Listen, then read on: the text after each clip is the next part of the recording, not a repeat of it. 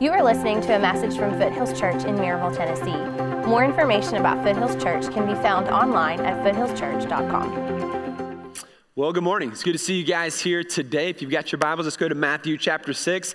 Uh, last week, I was able to take the opportunity to go visit our church planter in Washington, D.C., Pastor Greg, and just get an update and meet the folks. He's doing a Bible study right now, and it's growing, and uh, he plans to launch the church in August, so continue to pray for him. It was just good uh, to visit with him and encourage him last week. And uh, today's a special day, too, because it's the six year anniversary of our church buying this property in this facility. So, kind of a cool thing to remember that six years ago we were moving in here, and this Easter is actually our birthday as a church. We're going to be eight years old. So, it's always, uh, I think, important to remember that as a church that is so young and, and just recognizing how very blessed we've been in the few short years we've been in existence. And so, we want to thank God for that and praise God for that. And speaking of birthdays, today is my uh, daughter Brooke's 11th birthday. And is she in the room?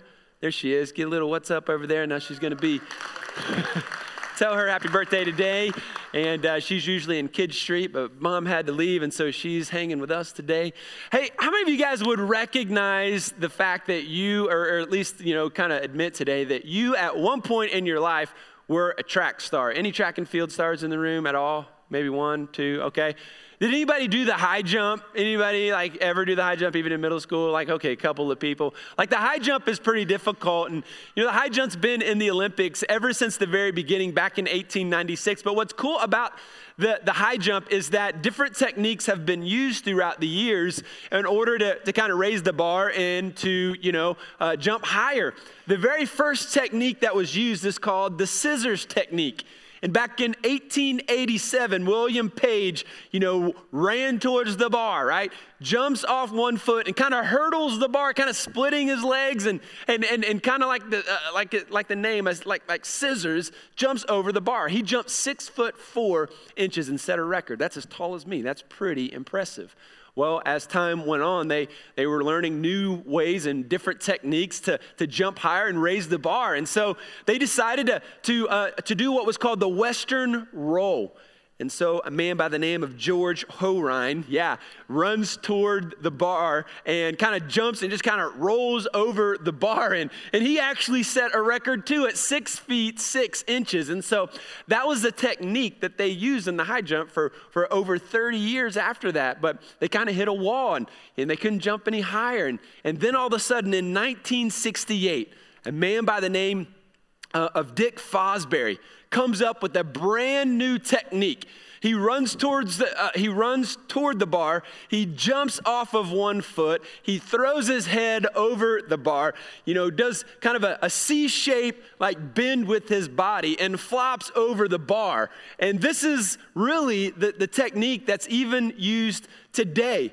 And on that day in the Mexico City Olympics in 1968, he set a brand new world record at seven feet, four and one fourth inches, totally blowing up the previous records, all because he found a better way, a better technique to raise the bar and to jump higher. Now, let's think about this for a moment. Some of you are spiritually stuck you're spiritually just stuck and, and, and, and there's this barrier and you can't jump any higher. You're not growing any further. And, and maybe when it comes to your finances, that's especially true. You've just found that there's this barrier, there's this, there's this like, like hindrance that, that you just can't bust through. You're, you're not growing, you're not developing, and you're just kind of stuck. Today, I want to talk about something that, that each and every one of us need to understand as a follower of Jesus. And, and, and for some of you, this is going to be a new technique because essentially you, you can't keep living your, your life eking your way financially through life. You, you can't just you know, keep existing spiritually. You need, you need to break through this barrier. You need, to, you need to grow. You need to raise the bar, bust out of this rut, and start living for Jesus in an entirely new way.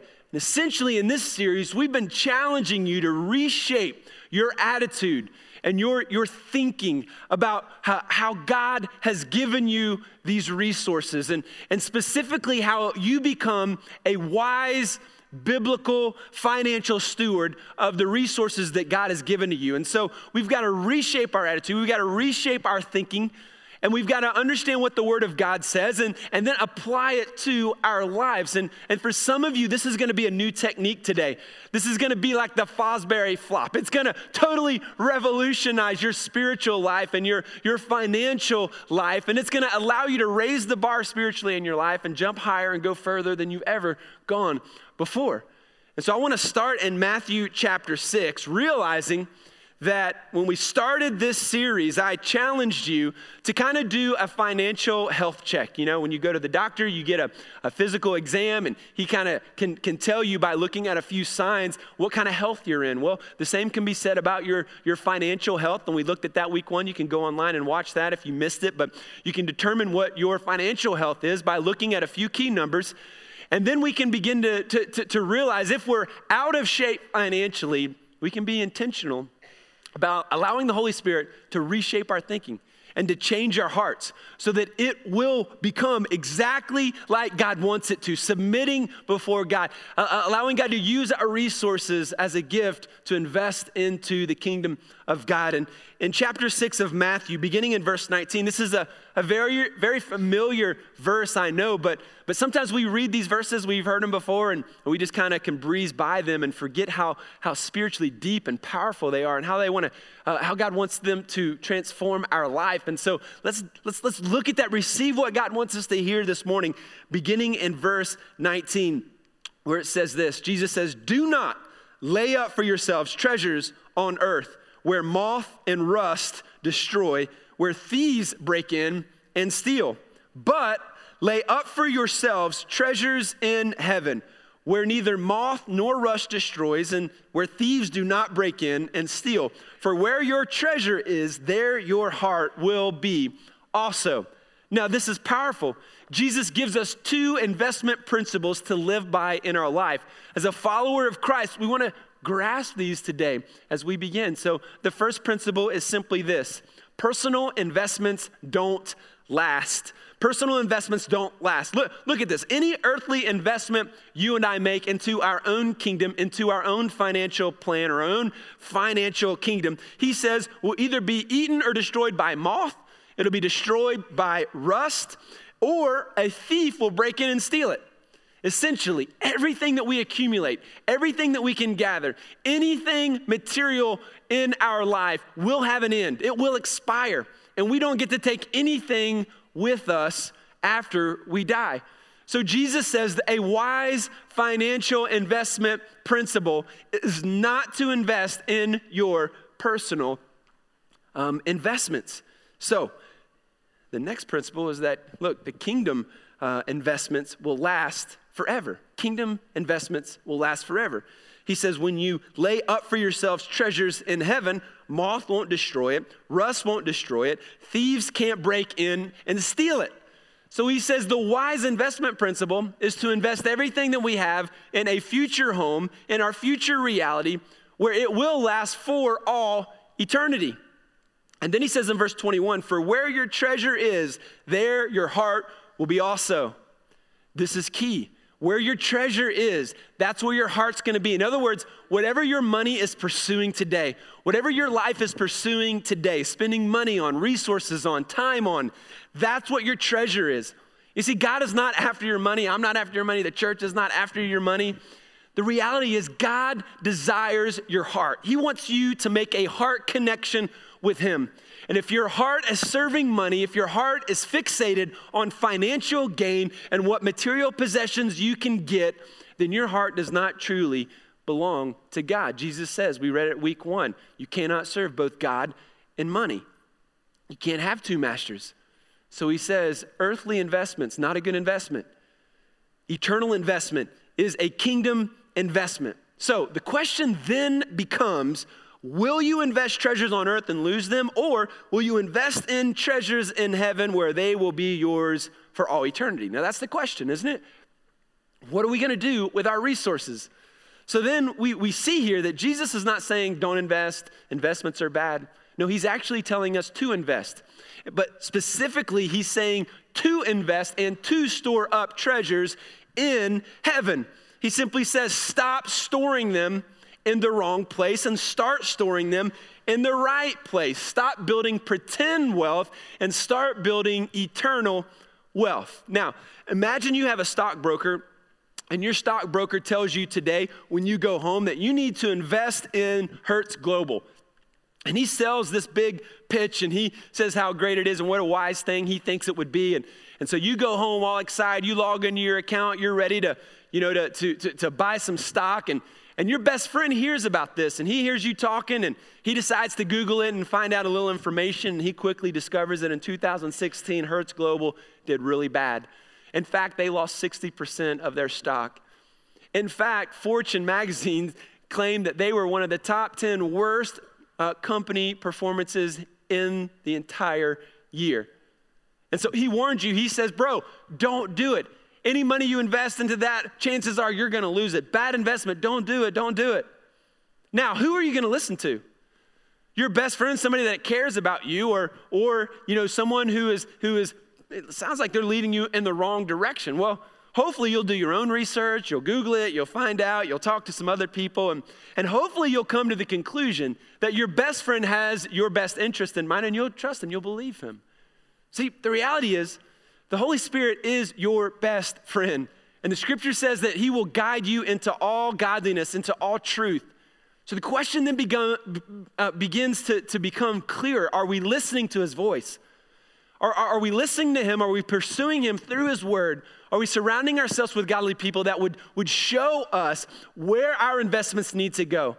Because the reality is, some of you, despite the warnings, continue to invest in a bad stock you continue to invest money in areas that will not have an eternal significance and are actually causing you to go deeper into debt and deeper into the clutches and the bondage of sin in your own life. It causes marital issues, it causes issues at work.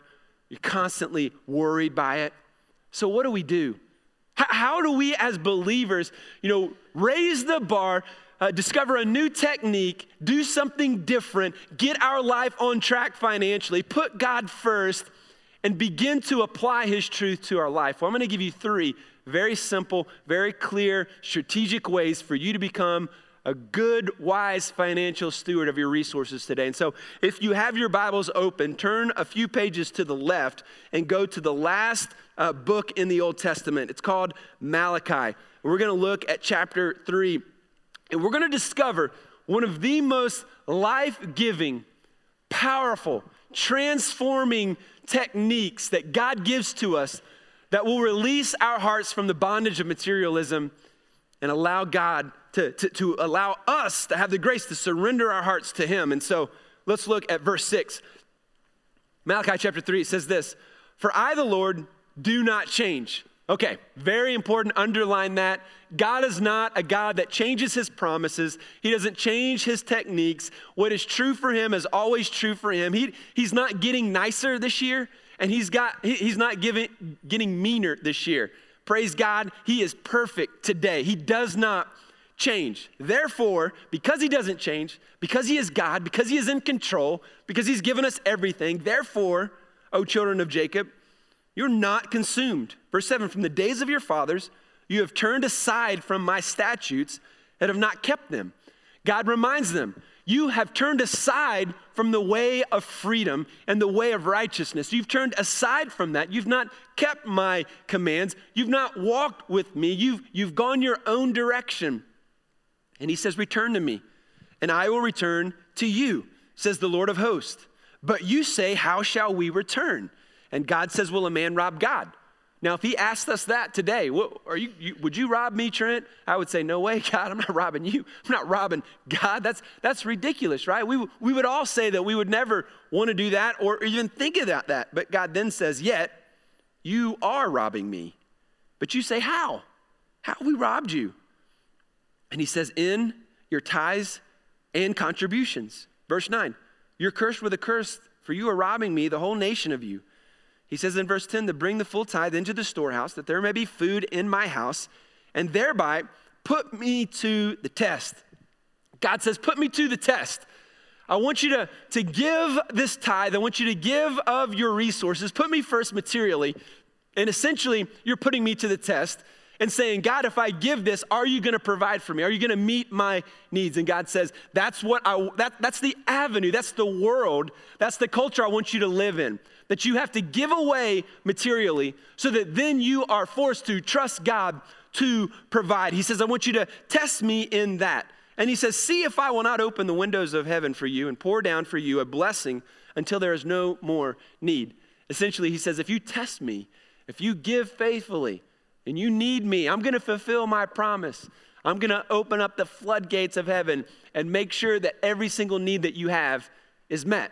Now, this is huge for us. This is transforming. If you're taking notes, the first principle to invest wisely is to give God the first 10% of your gross income, to give 10%, a percentage of your gross income to God.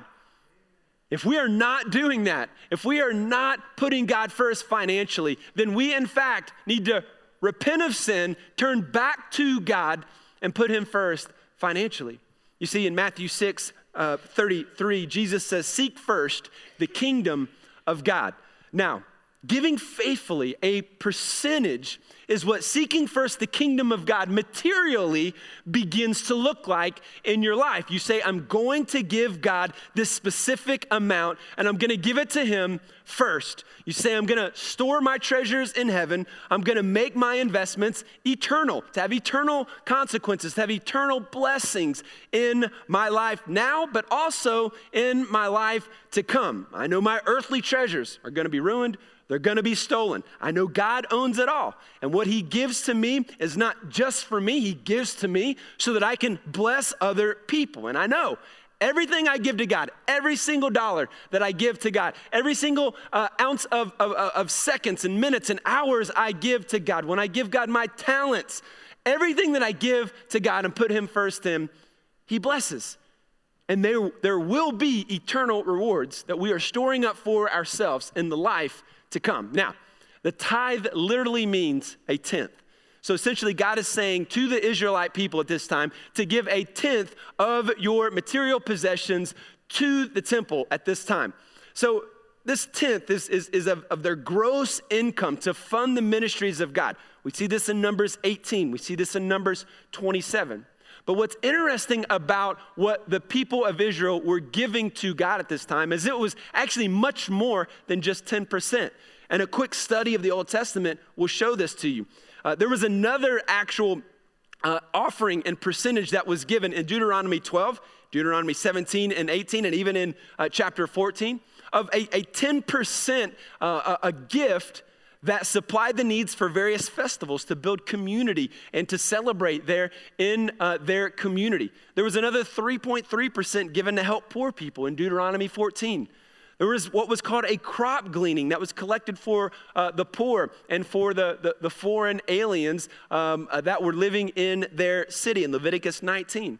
And then occasionally there were uh, offerings above and beyond what they were giving. For instance, in Nehemiah 10, when they had to collect an offering to rebuild the city walls. So essentially, the people of Israel at this time were giving 25% of their incomes, of their resources for God's ministries.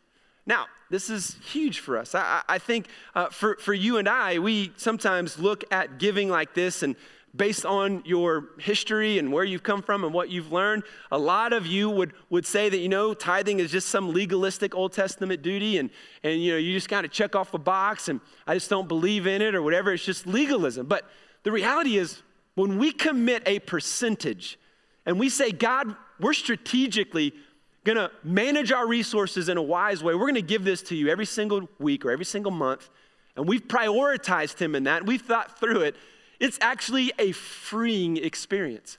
It's a blessed experience to be able to give and then to see God do amazing things uh, as a result of our gifts. And, and it frees our heart of the bitterness and the selfishness and the pride that so easily grows in our heart in this materialistic culture of wanting more and more and more and got to have the nicest and got to have the best. And, and so giving really breaks that uh, uh, sin and that hardness of heart in our life. But I know, I get it. Some of you probably would object and say, well, the tithe is, is Old Testament law, and we don't live by the law anymore. Trent, you've actually said that. You, you've told us we don't live by the law anymore, we live under grace. But the reality is, the tithe actually preceded the law.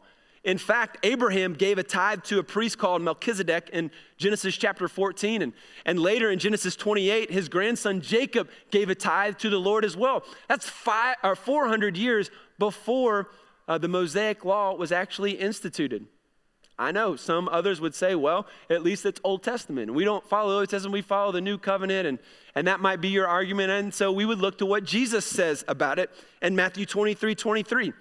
Jesus is speaking to some Pharisees who are obviously struggling with their faith, and Jesus says, Woe to you, scribes and Pharisees, hypocrites. Love Jesus' politically correct way of calling people out. Hypocrite! For you pay a tithe of mint and dill and cumin, and have neglected the weightier matters of the law, justice and mercy and faith. He says, These you, have, you should have done. You ought to have done the tithing part. You, you, you should continue and ought to do what you have done without leaving the others undone.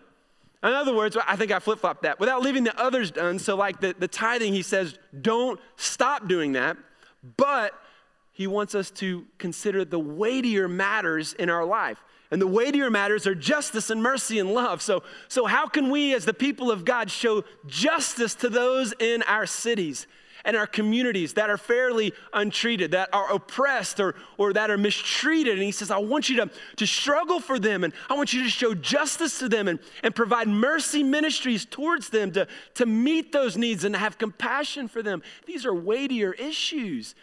I want you to have faith and I want you to struggle with justice and mercy. But as you struggle with the weightier, more difficult things, don't neglect these other things like tithing. Essentially, Jesus is like, yeah, tithing is the easy part. This is the hard stuff I need you to get your minds wrapped around. I need you to start doing this the justice, the mercy. But too many of us still haven't given God control of our resources and said, yeah, yeah, I'm going to give you give to you faithfully. This is part of Everything that you've given to me, God, yeah, I can give this portion that, that you've given to me back. Now, Jesus had um, this opportunity to preach what we call the greatest sermon of all time in Matthew. Uh, and, and for three chapters, Jesus refers to the Old Testament law. Um, and, and so, just like in this passage in Matthew 23, he had the perfect opportunity to condemn tithing, but he doesn't. He says, he affirms it. In, in, in, in the uh, uh, the Sermon on the Mount, Jesus says, You have heard that it has been said. You remember that passage. And he's referring to all these Old Testament commands and, and, and, and these uh, commands given uh, by Moses. And, and for instance, he says, You have heard that it said, Do not commit adultery. But I say, Do not look lustfully at, a, at another woman, at a woman. So the reality is, Jesus takes the Old Testament command and he raises the bar, right? He, he raises the standard. And so he, he, he later, he, he says, You've heard that it said, Do not commit uh, murder. But he says, I say, do not be angry with your brother, or you will be under judgment. Love it. He does this for three chapters in this sermon. So he's taken the Old Testament law and he's saying, here's what the Old Testament says, but I'm raising the standard. I'm, I'm, I'm lifting the bar of excellence here. And I think the same thing is, is, is, is said and could be said about tithing. Like, this is what was required in the Old Testament right? But, but Jesus would say now, as a blessed nation as we are today, we have way more than, than we need. We have way more in abundance more than we need. Our problem is what we think we need has elevated to such a standard that we are spending so much money on things that, that don't really provide anything eternally, that don't really provide happiness, but, but kind of give us a thrill for a few months. We end up wasting our time, we end up wasting our money on things that have no value, no value in our life. And so Jesus would say, invest in eternity. I don't believe that tithing is the, is, is the uh, ceiling. I, I believe that tithing is the floor that we stand on. So, by that, I mean it's where we should start and then, as God blesses us with more, we are seeking to raise that, and, and, and, we're seeking to find other ways to be generous and to give over and above that. One pastor said, Tithing is the training wheels of our faith. What he meant by that is, is it's just like when you're riding a bike, you need training wheels, and this is this is kind of what it what it takes for us to get going with a generous heart. And and so my challenge for you is to receive that today, to realize that the first step in financial freedom in your life is to give the first 10% of your gross income to God. And then second, uh, secondly, I would suggest that you give yourself the next 10% to yourself. And So by that, I simply mean you should save uh, at least 10% of your check every week. The Bible says in Proverbs 21 20, in the house of the wise are stores of choice food and oil, but a foolish man devours all he has. Now, think about that in our culture. We live in a culture where people devour all that they have every single week. In fact, statistics prove it. The American Savings Education Council says that one in five people have nothing in their savings account. Folks, this is bad stewardship. This is unwise stewardship. And we need a different, we, we need to raise the bar. We need a different technique. We need to understand that saving for our needs is important, like a rainy day when something bad happens and you need an emergency fund. This is important. You need to save for retirement. One day you're not going to be able to work. You need to start saving for that, even if you're in your 20s today. I would say 10%. That would be my goal to send that much into savings. Now, here's the reality. In our culture, there are a, a few of you that might fall into this, cult, into this category, so I want to mention this.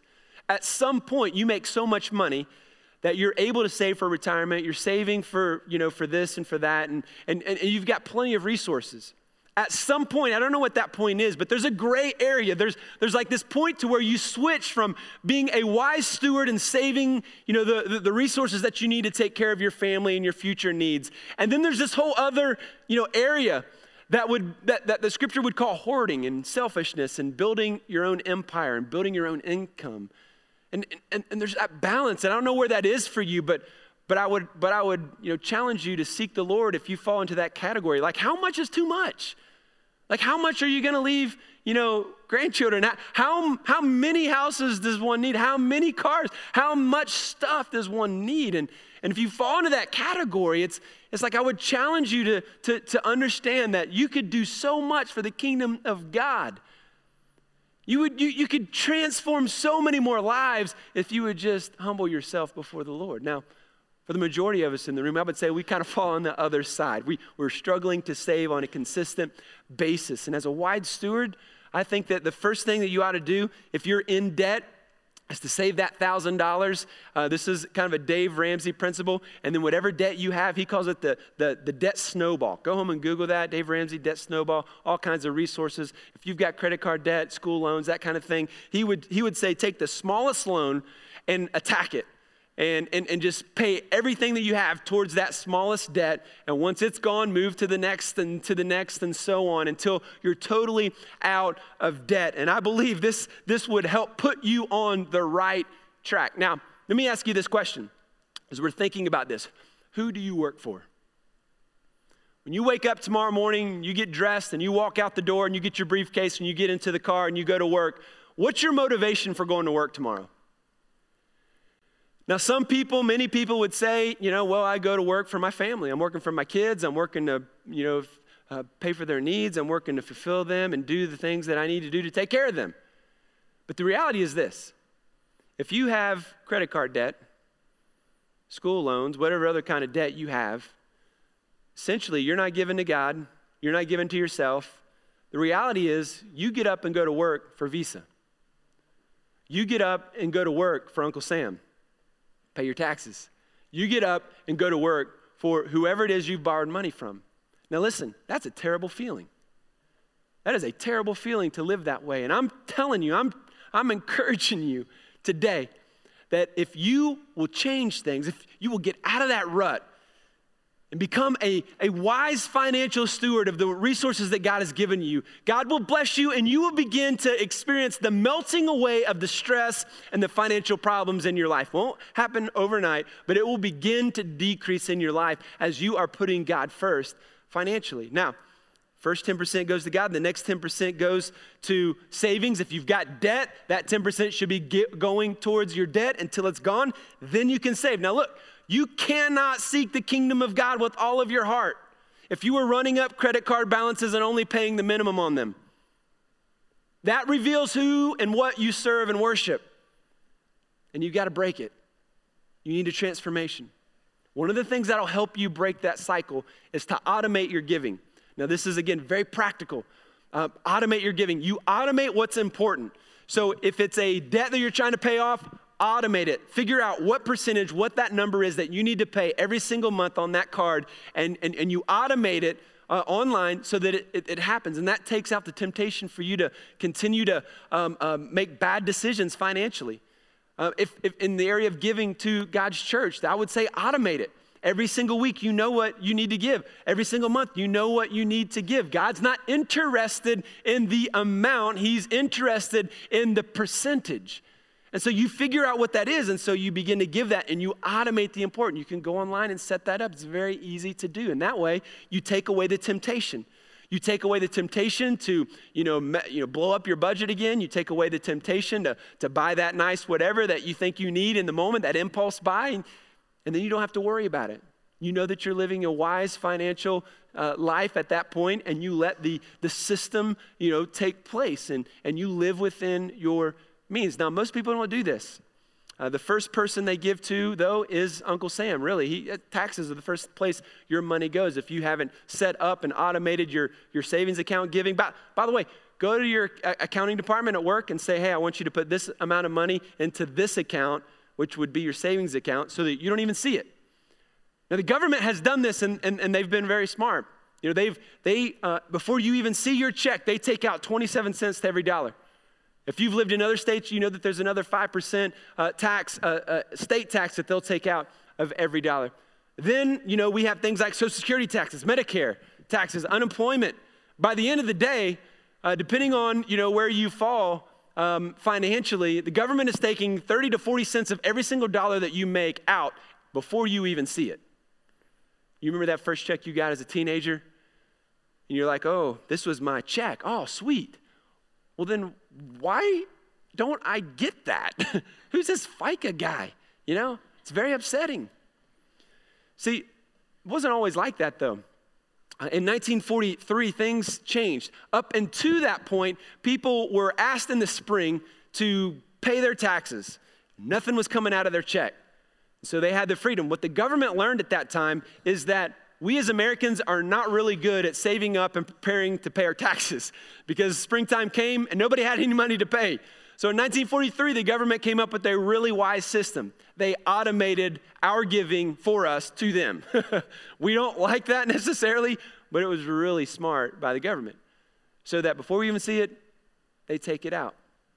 Now, here's the reality I think some of us need to take this practical step of, of, of, automation. We automate what's important to us. If giving to God's church is important to you, automate it. Here's what that does for us as a staff it, it helps us steward the resources that God has given to this church in a better way. We, we know what we're going to get instead of you know, guessing and forecasting. If, if everyone was doing this, we would know, okay, this is what, we're, what we need to steward this month and that month, and it would, it would help drastically. But here's the other thing it would do it would free your heart from the temptation every single month to not do it faithfully. Automate it, automate it, automate it. We give God 10%, we give ourselves 10%, and we automate everything. And then the third and final principle this is going to blow your minds. Are you ready? You've probably never heard this before. This is the most enlightening financial advice you've ever heard from God's word. Point number three is you budget the remaining 80%. I mean, think about it though, seriously. If you've been in credit card debt, if you've made bad financial decisions, what if you lived by that from the time you were in high school with your first job and today?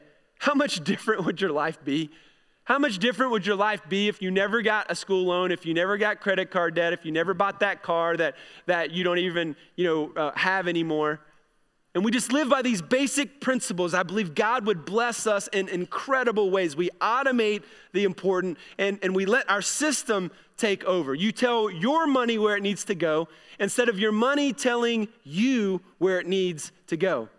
You say, Man, I can't live off 80%. Are you crazy? Can't do that. and I say, Yes, you can. But it's going to require a lot of hard work. It's going to require a lot of reshaping of your heart, of your mind, and of your attitude and your spiritual life. But when you do, you set your feet on solid ground and you begin to work a strategic financial plan that, listen, will bless you for all eternity and will provide rewards for you today and will take away the stress, will take away all the anxiety that you're currently dealing with right now. So, so here's the deal I believe that you can be in credit card debt. And, and, and you, you could have made some bad decisions financially, but still today make decisions that will, will allow you to become a wise steward. Because if I create the system and I know this is going to that place and, and I know I'm saving this amount and I'm giving God what He you know, has, has, has asked and I'm giving that percentage, once I set that plan up and it's working for me, then I can say that I'm a wise steward and I'm working to pay off the mistakes I've made, but today I'm honoring God with my resources. So I believe you can make that change. I believe it with all of my heart, but you're gonna have to cut out the fluff. You're gonna have to maybe potentially cut cable. You're going to have to sell that car that you really couldn't afford or that house that you really couldn't afford. Spring's coming. Maybe you need to put something on the market. For some of you, you're going to have to cut out that latte every, every day. You know, that, that Starbucks every single day is, is not Starbucks, it's five bucks every day, right? Add that up. Some of you have pets you can't afford. I mean, I said that in the first service, and you thought I would have said the worst thing in the history. I, ga- people gasped in the first. not Fluffy. Look, if you can't afford Fluffy, give him to a loving home. if you're spending more on your pet, somebody doesn't like their pet here. He's been trying to get rid of that dog for years. He's hoping the Holy Spirit is nudging his wife right now.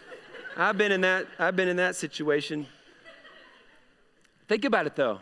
Really, let's, let's think strategically. Take your heart away from it for a second, if that's even possible. If you're giving and spending more money on your pets than you are God's church, how do you think that sets up with, with the house of God? Where do you think that ranks up there with your spiritual maturity? I love pets. I have pets. I always had pets. but here's the deal we've got to put God first. So we've got to cut out the fluff.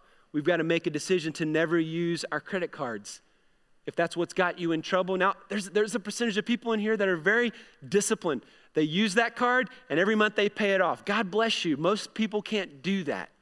So you cut them up and you don't use them. Praise God for the debit card. Use that thing and never go back to it. Here's the reality when you automate everything, when you put this plan in place, your temptations begin to fall away. The simplest thing you can do is to arrange your life to take away the temptations that are around you. And by automating that, a lot of these problems go away. So listen, if you give to God first, you follow this plan for the first time in your life, you'll be able to say that you treasure Jesus and you trust Him with your money. Man, what a great, great place to live in. The bottom line today, if you haven't heard anything else, hear this God's more interested in the percentage. Some people pat themselves on their back when they give, but God's blessed them financially so much that their gift is less than 1%, but they feel great because it's so large. Here's what I'm saying the percentage is what God cares about. Now, listen, I know in this room there's a lot of people who have been faithful givers over the course of these eight years as a church. And you're like the little boy who gave a couple of loaves of bread, a few loaves of bread, and a couple of fish to Jesus, and Jesus multiplied it and fed 5,000 people. Listen, you are those people. If, if you have been a faithful giver over the years, God has taken the very little that we have been given as a church and He has exponentially multiplied it for the kingdom of God. And He has done incredible, incredible things. So thank you, thank you, thank you for being a faithful giver. God has blessed this church and many, many people as a result of it. There's another group of people who, essentially, let's just call it what it is it's been unfaithful stewardship. And my, my encouragement for you today is to, is, is, is to allow God to reshape your attitude and, and to realize that this is not just um, you know, a little thing in our lives. This is a big deal. And I would call you to return to God, to repent of your sin, and to put God first with your finances. There's another group of people in the room. You're, you're a new Christian. And so you're just kind of figuring this out. Maybe this is the first time you've heard things like this. And so you're like, oh man, I, this is totally, you know, radical. I, I mean, this is going to take me a while. Listen, we want to be compassionate with you and loving with you, and we want to walk with you. That's why we offer financial peace. This, this is a course that is, is well, it, it's an amazing course, by the way. And it will set you on the right path financially. And so we want to walk with you through this, but at the same time, if you've been a Christian for a year, two years, and you still haven't done this, like, like it's time to repent of sin and turn our resources over to the Lord. And then finally, there's a group of people in here that maybe you're not a follower of Jesus. You've never given your life to him. I'm not asking you to give anything. I'm asking you to receive the greatest gift anyone has ever given anyone, and that is a relationship with the Lord Jesus Christ. And when you turn to him, he'll, he'll change your heart, he'll restore your brokenness. He will, he, will, he will fill you with his spirit, and he'll transform your life, give you the hope of heaven, and give you a purpose in this world. When you leave today, you walk out these doors to the, to the left, there's a, a room called the Care and Prayer Room. We've got volunteers, and uh, bless you. We've got volunteers that would love to pray with you and wipe your nose and uh, give you tissues, and they'd like to do whatever possible to be able to help you make that decision today before you leave. Um, next Sunday um, is our 90 day challenge. Now, we've done this in the past and it has helped uh, so many people in so many ways. And so I want to prepare you to be ready to make this decision. The 90 day challenge is this that for 90 days, you're going to commit to give 10% of your income to God's church. And at the end of that 90 days, if you don't feel like God has supplied your needs and God has blessed you, as a church, we'll give it all back to you.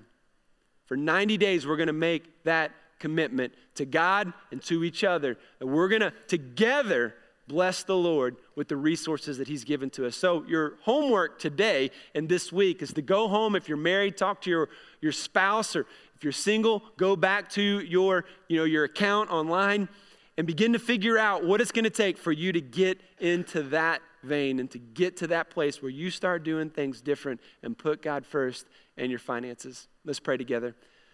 Lord Jesus, we are often challenged every time we open up your word.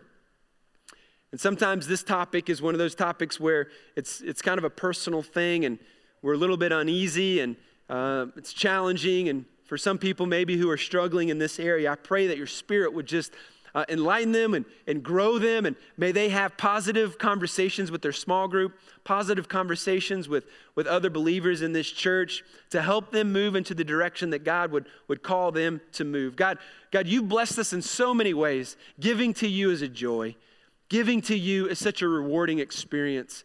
And Lord, ultimately, we know those rewards are going to be stored up for us in heaven.